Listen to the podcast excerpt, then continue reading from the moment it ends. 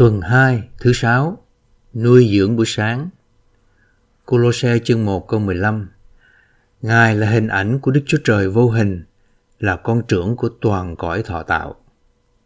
Chương 2 câu 2 Dẫn đến sự thông biết huyền nhiệm của Đức Chúa Trời, tức là Christ. Câu 10 Và anh em đã được làm cho đầy đủ trong Ngài, đấng là đầu của mọi bậc cai trị và uy quyền. Chương 3 câu 4 khi Christ và sự sống của chúng ta được hiển lộ, thì anh em cũng sẽ được hiển lộ với Ngài trong vinh hiển. Khi ca hát và ngợi khen Chúa trong các buổi nhóm hội thánh, chúng ta có thể hòa theo bầu không khí của buổi nhóm. Nhưng ở nhà, chúng ta sống theo văn hóa của mình. Vì lý do này, chúng tôi có gánh nặng từ Chúa là tất cả thánh đồ trong sự khôi phục của Chúa có thể học tập cách thực tiễn để nhận lấy Christ là sự sống và thân vị hầu thay thế văn hóa của họ.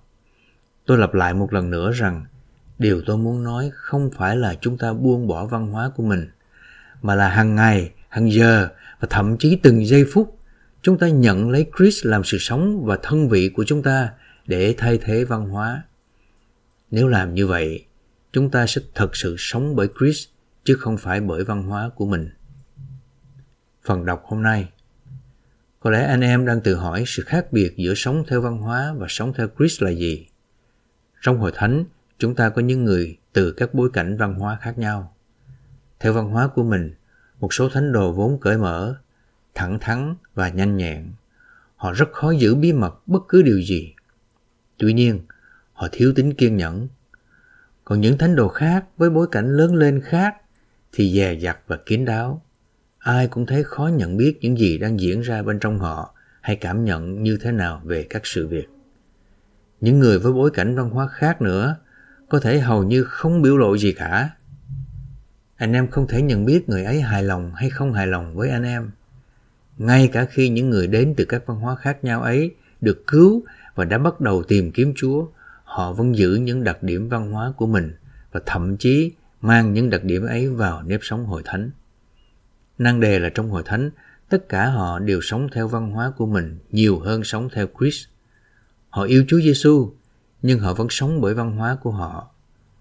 Cho dù bối cảnh văn hóa là gì, họ vẫn không dâng cho Chris nhiều chỗ bên trong họ. Do đó, nếp sống hội thánh hàng ngày bị chiếm hữu bởi văn hóa thay vì bởi Chris Điều sống còn đối với tất cả chúng ta là thấy khải tượng về tính bao hàm tất cả của Christ.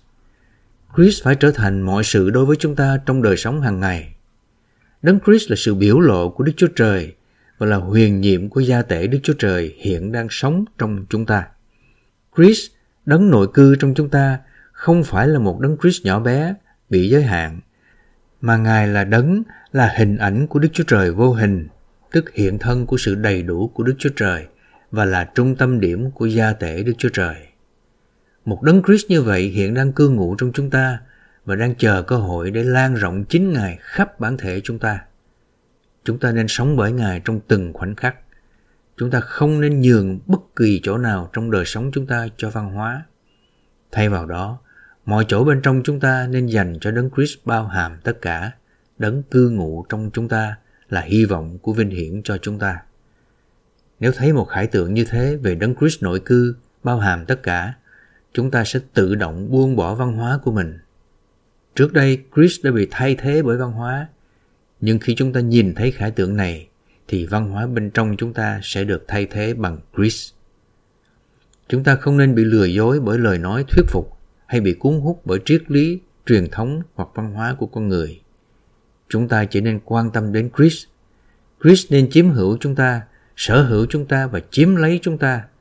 Bản thể bề trong của chúng ta không nên có chỗ cho triết lý hoặc các nguyên tắc sơ đẳng của thế giới. Mọi phần của bản thể bề trong của chúng ta nên được chiếm hữu bởi Christ và với Christ. Đối với chúng ta, Christ là Đức Chúa Trời thật, là thức ăn thật, là đồ uống thật, là y phục thật và là ngày sa bát thật.